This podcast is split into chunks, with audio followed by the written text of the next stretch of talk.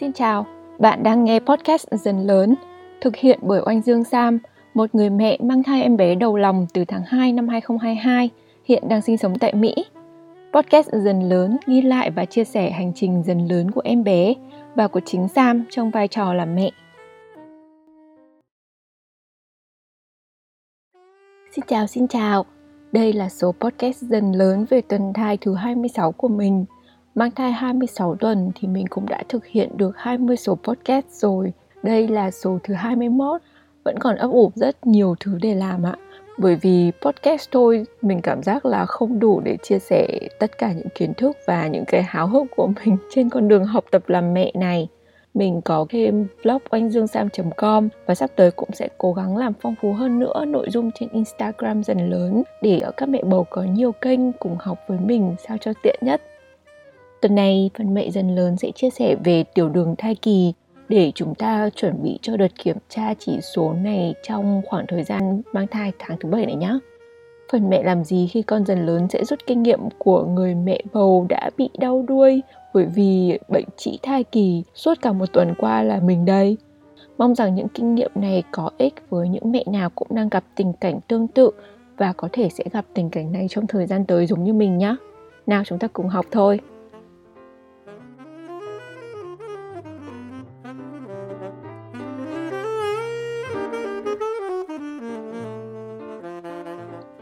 Chưa hết, chúng ta vẫn cứ cùng nhau cập nhật xem em bé và mẹ bầu đang có những thay đổi gì trong tuần 2 26. Em bé của chúng ta ở tuần này đã có khung xương chắc khỏe và hoàn thiện hơn, cột sống cũng kiên cố hơn rất là nhiều rồi. Tay chân con cũng đã phát triển hoàn thiện. 10 ngón tay linh hoạt ở tuần trước thì đã biết nắm lại thành nắm đấm, còn đến tuần này thì đã biết với xuống tận ngón chân để cầm nghịch ngón chân rồi. Ở tuần này, dây rốn nối thai nhi và bánh nhau thì cũng trở nên dày và dai hơn trước, được bọc lại bằng một chất keo khá là chắc chắn. Sự hoàn thiện này thì giúp giảm rủi ro đứt gãy gập dây rốn này, đảm bảo để lưu thông máu và dinh dưỡng cho em bé cho dù là con nằm ở bất kỳ tư thế nào, thậm chí lượn qua lượn lại đè cả vào dây rốn hay là cuốn dây rốn quanh mình. Chính sự đàn hồi của dây rốn như vậy mà khả năng con gặp nguy hiểm do dây rốn cuốn cổ là rất thấp các bạn ạ. Dây rốn có thể cuốn cổ con do con nhào lộn từ những tuần rất sớm, trước cả tuần 20 cơ. Đến tam cá nguyệt thứ ba khi mà bộ mẹ đã chật rồi thì hiện tượng dây rốn cuốn cổ sẽ khó gặp hơn. Nếu em bé của bạn gặp hiện tượng dây rốn cuốn cổ còn gọi là trắng hoa cuốn cổ ấy, bạn cũng không cần phải quá lo lắng đâu. Chỉ cần theo dõi với bác sĩ khám thai nhằm đề phòng các tình trạng cuốn nhiều vòng để có can thiệp kịp thời trong quá trình chuyển dạ nếu có dấu hiệu bất thường. Còn lại, rất nhiều em bé vẫn có thể chào đời khỏe mạnh bằng hình thức sinh thường, dù cho dây rốn có cuốn cổ 1 đến 2 vòng, thậm chí là 4 vòng cơ. Đến tuần thai thứ 26 này thì chiếc bụng của mình đã tròn xoe, cong view một đường cong kiểu rất rất cong ấy. Ấy thế mà cô con gái thì vẫn cứ nằm lệch qua trái này, rồi quẫy đạp làm lồi lõm mèo mó hết cả cái bụng ạ. Nhiều khi um, niềm vui của mình chỉ là tự dưng thấy cái bụng dưa hấu này cả tưng cả tưng theo nhịp hip hop mà con đạp mà nhiều khi đau khổ cũng là vì con quẫy đạp làm bụng lượn sóng, để mà nằm nghiêng đi ngủ cũng không thấy yên luôn. Phải nhẹ nhàng xin con gái là thôi, con ơi bớt bớt lại để cho mẹ ngủ trưa một tí. Nhưng mà có hôm thì lúc bố mẹ rảnh gọi mãi cũng chẳng thấy con quẫy đạp gì. Chắc lúc đấy con vẫn đang say giấc nồng. Bụng to lên, cân nặng của mình cũng tiến dần đều lên. Bắp tay, bắp chân, hai bên hông đã thấy dày lên, to mỡ hơn. Áo ngực đến giờ cũng phải tăng một nấc cài để nới rộng rồi. Lúc này thì cân nặng tăng cũng bắt đầu gây ra những hiện tượng sức khỏe mới ở cơ thể. Mình thì chưa gặp nhưng mà có thể bạn sẽ gặp chứng suy giãn tĩnh mạch ở bắp chân. Hiện tượng này thì là do máu trong cơ thể tăng lên nhiều để nuôi em bé, sẽ dồn xuống dưới gây áp lực lên tĩnh mạch ở phần chân ấy. Hiện tượng này thì sẽ biến mất sau khi sinh thôi. Một vài trường hợp phải điều trị mới hết được, nhưng mà bạn cũng đừng quá lo lắng nhé.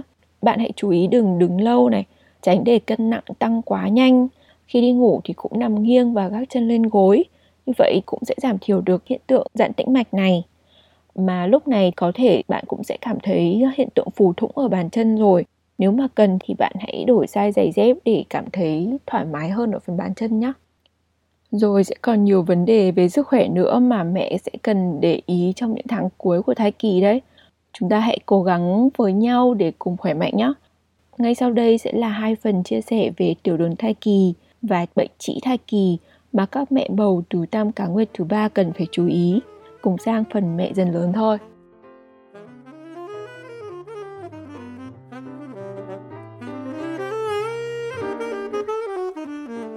Kết thúc chuỗi nội dung về nuôi con sữa mẹ thì tuần này chúng ta sẽ đến với chủ đề tiểu đường thai kỳ.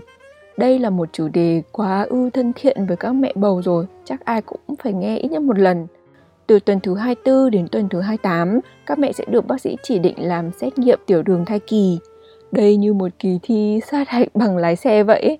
Mẹ nào cũng phải hăm hở rồi hồi hộp đi thi thôi, để xem kết quả như thế nào. Tiểu đường thai kỳ hay còn gọi là đái tháo đường thai kỳ là hiện tượng lượng đường trong máu cao ở một số phụ nữ trong thời gian mang thai. Hiện tượng này có thể xuất hiện ở phụ nữ trước đây chưa hề mắc bệnh tiểu đường và thường sẽ biểu hiện bệnh trong khoảng từ tuần 24 đến tuần 28. Lý do thì là bởi vì cơ thể con người chúng ta thì sẽ chuyển hóa carbohydrate là chất đường bột từ các loại thực phẩm mà ta ăn hàng ngày thành đường glucose là thứ mà có thể hấp thụ được vào cơ thể. Đường này sẽ được chuyển từ dạ dày vào máu, rồi chuyển đến các tế bào nhằm dự trữ và chuyển hóa thành năng lượng cho cơ thể phát triển. Việc mà vận chuyển đường đến các tế bào này sẽ cần đến một loại hormone là insulin do tuyến tụy tiết ra. Trong thời gian mang thai, một số loại hormone do bạch nhau tiết ra sẽ làm tuyến tụy giảm khả năng tiết insulin hoặc insulin trong cơ thể bị hoạt động kém đi. Khi đó thì đường sẽ bị lưu lại ở trong máu thay vì được chuyển vào các tế bào, khiến cho chỉ số đường trong máu tăng cao. Những nguy cơ về sức khỏe cho con nếu mẹ mắc tiểu đường thai kỳ thì gồm có Thứ nhất là con có thể tăng trưởng quá mức và thai nhi trở nên quá to. Khi mà lượng đường trong máu mẹ tăng cao thì em bé cũng thông qua bánh nhau mà hấp thụ lượng đường nhiều hơn, khiến cho cân nặng tăng trưởng mạnh hơn. Thai nhi quá to có thể gây nguy hiểm cho con trong quá trình sinh. Bởi vậy cho nên là nhiều trường hợp mẹ gặp tiểu đường thai kỳ và con quá lớn thì mẹ không thể sinh thường do em bé quá to, thường là trên 4 cân lận. Thứ hai là tăng nguy cơ sinh non. Lượng đường trong máu cao thì cũng làm tăng nguy cơ chuyển dạ sớm và sinh con trước ngày dự sinh. Mà việc sinh sớm khi phổi của em bé chưa đủ trưởng thành sẽ ảnh hưởng đến khả năng hô hấp của con cũng như là sự phát triển của rất nhiều các bộ phận khác trong cơ thể. Đồng thời sẽ làm tăng nguy cơ suy hô hấp ở trẻ sơ sinh nữa. Thứ ba, con sẽ bị hạ đường huyết. Do đột ngột không tiếp nhận được đường truyền từ cơ thể mẹ qua nữa, cơ thể của em bé sẽ bị dư lượng insulin cần thiết Lúc này thì đường sẽ bị chuyển từ máu vào trong các tế bào quá nhanh, khiến cho con bị hạ đường huyết. Ừ, nếu mà con gặp hiện tượng này thì cần phải cho con ăn ngay hoặc là truyền dung dịch qua đường tĩnh mạch nhằm ổn định lượng đường ở trong máu của con. Thứ tư, tăng nguy cơ các vấn đề về sức khỏe bao gồm như là tử vong ngay sau sinh này, tăng hồng cầu và vàng da sau sinh, tăng nguy cơ béo phì và bệnh tiểu đường tuyếp 2 khi mà con trưởng thành, Tuy nhiên, ngoại trừ vấn đề tử vong hiếm gặp thì các vấn đề sức khỏe khác đều có thể can thiệp chữa trị bằng chế độ ăn uống và sinh hoạt lành mạnh. Vì thế nên nếu như em bé gặp phải vấn đề này thì bạn cũng đừng quá lo lắng nhé. Đối với mẹ bầu mắc tiểu đường thai kỳ, bạn có thể sẽ dễ tăng huyết áp khi mang thai và gặp hiện tượng tiền sản giật. Đây là hai biến chứng khá là nghiêm trọng của thai kỳ có thể đe dọa tính mạng của cả mẹ và con. Ngoài ra bạn cũng có nguy cơ sinh mổ cao bởi vì em bé quá to mà vốn mỗi vết mổ thì đều có rất là nhiều nguy cơ, sinh thường thì vẫn là nhất các bạn ạ. Đặc biệt chú ý bạn sẽ có nguy cơ cao mắc bệnh tiểu đường ở trong tương lai, ở lần mang thai tiếp theo cũng như là khi mà về già nữa. Bởi vậy cho nên việc kiểm soát tiểu đường thai kỳ là khá quan trọng đối với mẹ bầu và sức khỏe của em bé. Thứ nhất, bạn cần phải thực hiện xét nghiệm tiểu đường thai kỳ trong khoảng từ tuần 24 đến tuần 28 để phát hiện bệnh và can thiệp kịp thời. Bạn sẽ được tầm soát tiểu đường thai kỳ bằng phương pháp dung nạp glucose. Bạn có thể được yêu cầu nhịn ăn 8 tiếng trước khi thực hiện xét nghiệm này, nhưng mà như mình ở Mỹ thì bác sĩ không dặn mình phải nhịn ăn mà chỉ nhắc nhở là không nên ăn các thực phẩm có lượng đường quá cao trước khi làm xét nghiệm thôi. Đến khi làm xét nghiệm, bạn sẽ được cho uống một lượng chất lỏng có chứa 75 g đường nghe đồn là rất ngọt nhưng mà cũng có mẹ bảo là nó uống như kiểu nước soda coca cola thôi ấy sau đó một giờ nhân viên xét nghiệm sẽ lấy máu của bạn để xem kết quả chỉ số đường huyết và từ đó kết luận bạn có mắc tiểu đường thai kỳ hay không Nếu chỉ số ở trong hoặc là ở dưới cái khoảng 120 đến 140 mg trên 1 dl thì bạn an toàn. Còn nếu cao hơn, bạn có nguy cơ mắc tiểu đường thai kỳ đấy. Nếu mà chỉ số của bạn không an toàn, bác sĩ sẽ chỉ định bạn làm thêm xét nghiệm tiểu đường thai kỳ lần 2. Phương pháp của lần 2 thì cũng tương tự nhưng mà bạn bắt buộc phải nhịn ăn, phải uống lượng đường nhiều hơn và thời gian xét nghiệm thì kéo dài đến 3 giờ lận.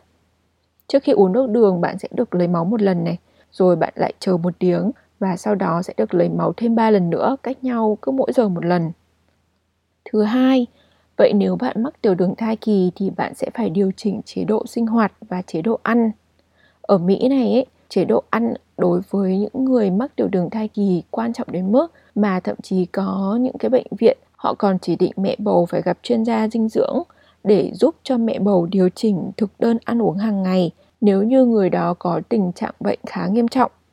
Ở Việt Nam thì mình thấy bạn bè mình thường được bác sĩ đưa cho một danh sách các loại thực phẩm nên ăn và không nên ăn để điều chỉnh chế độ ăn hàng ngày và làm giảm chỉ số đường ở trong máu. Bạn có thể dễ dàng tìm được danh sách này ở trên mạng ấy. Tuy nhiên, điều đơn giản nhất mà mình muốn nhắc để các bạn lưu ý chính là cần phải giảm lượng đường nạp vào cơ thể bằng cách làm giảm lượng carbohydrate tức là chất đường bột, nhất là những cái loại carb không tốt nhưng mà vẫn làm sao đảm bảo được lượng calo và chất dinh dưỡng cho cơ thể để nuôi thai nhi nhé. Đây cũng chính là chuyện mà mình đã nói ở phần mẹ làm gì khi con dần lớn trong số podcast tuần trước về việc mình phải cố gắng ăn các loại cáp tốt và giảm đường nạp vào trong cơ thể như thế nào. Các bạn có thể tìm nghe lại nhé. Kinh nghiệm của mình thì là các bạn nên ăn các loại thực phẩm chứa đường đơn như là hoa quả, rau củ và các loại tinh bột tốt nhằm chuyển hóa đường một cách bền vững và từ tốn vào cơ thể như là ăn gạo lứt này, ăn tinh bột nguyên cám, các loại hạt kê, đậu gà và các loại hạt đậu nữa. Đồng thời các bạn hãy tăng cường tập luyện thể dục thể thao nhằm hỗ trợ cho việc trao đổi chất trong cơ thể, giúp cho cơ thể tiết insulin và làm insulin hoạt động xịn sò hơn. Uống đủ nước và ngủ đủ giấc thì cũng là hai yếu tố rất quan trọng nhé. Thứ ba, nếu như bạn đã mắc tiểu đường thai kỳ thì cũng cần phải cân nhắc đến các can thiệp y tế khi cần thiết. Bạn phải đo chỉ số đường huyết mỗi ngày này, trước bữa sáng rồi sau bữa sáng 2 tiếng để kiểm tra mức độ tăng cao của chỉ số đường huyết. Từ đó thì bạn có thể can thiệp kịp thời bằng cách điều chỉnh chế độ ăn và chế độ sinh hoạt thể thao ở trong ngày để giảm cái chỉ số này đi, hoặc là can thiệp bằng thuốc uống hoặc thuốc tiêm nếu như cái tình trạng này cứ kéo dài. Việc can thiệp bằng thuốc thì cần phải có sự tư vấn của nhân viên y tế trước khi mà bạn thực hiện nhé. Không phải tự uống thuốc hay tự tiêm đâu. Với bệnh tiểu đường thai kỳ, bạn có nguy cơ sinh sớm và sinh mổ cao hơn những mẹ khác. Hãy trao đổi với bác sĩ khám thai của bạn để theo dõi thường xuyên và bàn bạc kế hoạch sinh cụ thể với bác sĩ đỡ đẻ của bạn để chuẩn bị cho cả tình huống sinh non hoặc sinh mổ nhé. Hai tuần nữa ở tuần thai thứ 28 thì mình cũng sẽ có buổi kiểm tra tiểu đường thai kỳ. Do đó thì mình đã tìm hiểu toàn bộ những kiến thức như vừa chia sẻ với các bạn. Mình muốn chia sẻ sớm để các mẹ bầu đã kiểm tra tiểu đường hiểu hơn về bệnh này và an tâm điều trị nếu như có chỉ số tiểu đường thai kỳ cao cũng như là chuẩn bị tâm lý vững vàng cho các mẹ bầu sắp có bài sát hạch này giống như mình. Chúc cho chúng ta thật là khỏe để em bé cũng khỏe mạnh nhé. Nếu có gì khó, chúng ta cũng hãy chịu khó một chút để có những điều thuận lợi nhất, tốt đẹp nhất sẽ đến với cả mẹ và em bé trong thời gian sắp tới.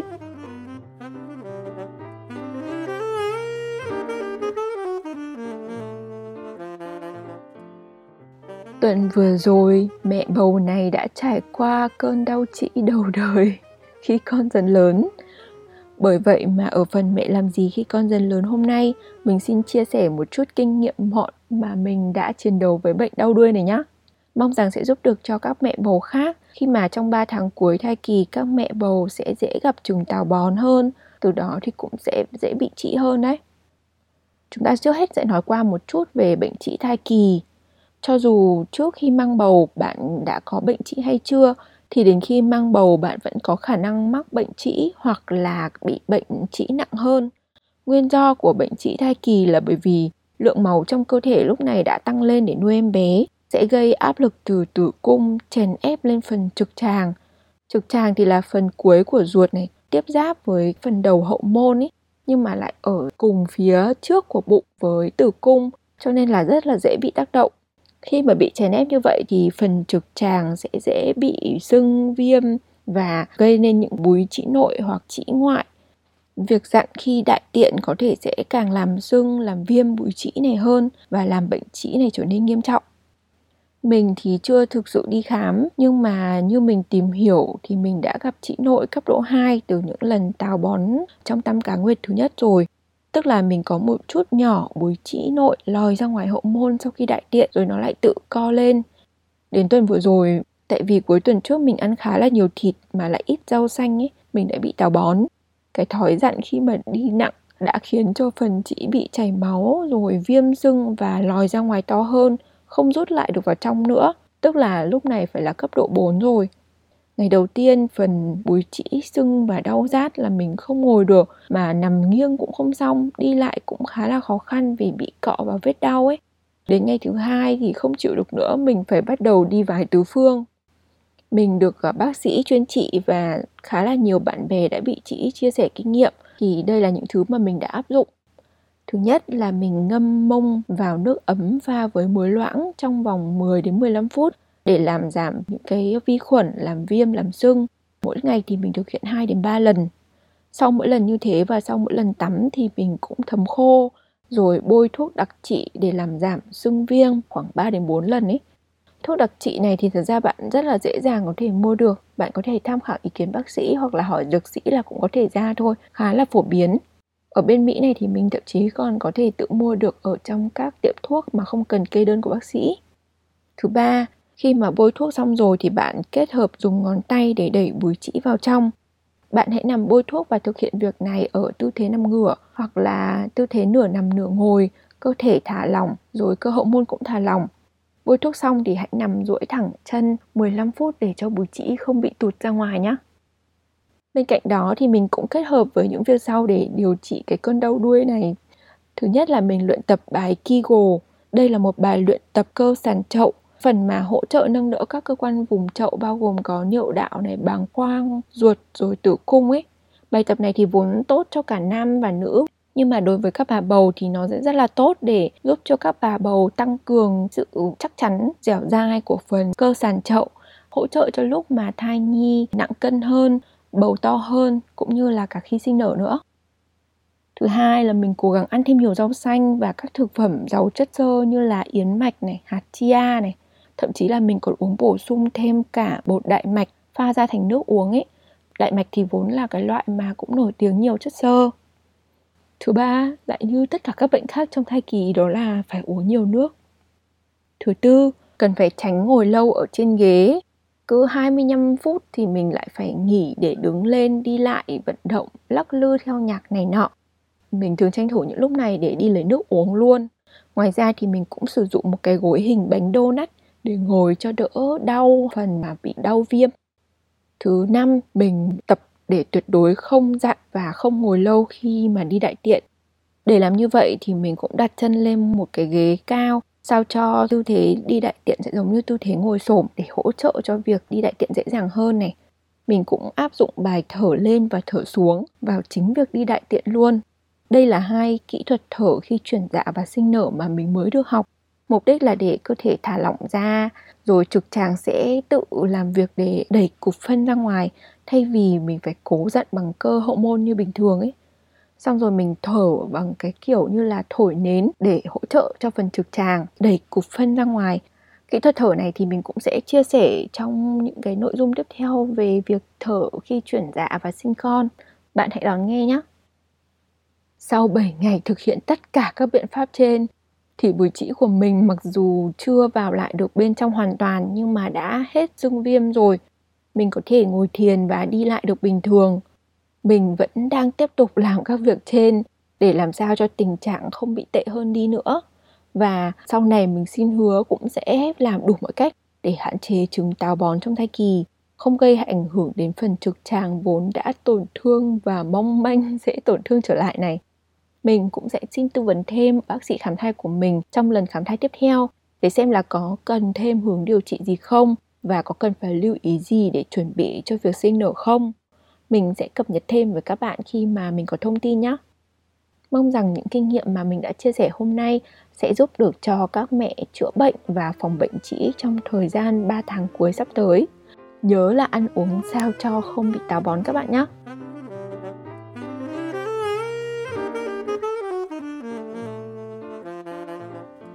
Số podcast của tuần này quả là nhiều vấn đề về sức khỏe cho mẹ bầu nhỉ. Càng về cuối thì cơ thể mẹ bầu sẽ càng thay đổi rõ rệt và cần phải để ý chăm sóc nhiều hơn nữa. Hãy học cùng mình để chăm sóc sức khỏe bản thân thật tốt và có 3 tháng cuối thai kỳ khỏe mạnh nhất có thể các bạn nhé. Chúc các bạn luôn khỏe và luôn tươi vui. Dù gặp bất kỳ vấn đề về sức khỏe hay tâm lý nào, cũng hãy cố gắng suy nghĩ tích cực, tìm niềm vui từ những điều nho nhỏ trong cuộc sống thôi cũng được. Mọi chuyện chắc chắn rồi sẽ ổn thôi. Xin chào và hẹn gặp lại các bạn ở số podcast tuần sau. Cảm ơn các bạn đã đồng hành và lắng nghe mình.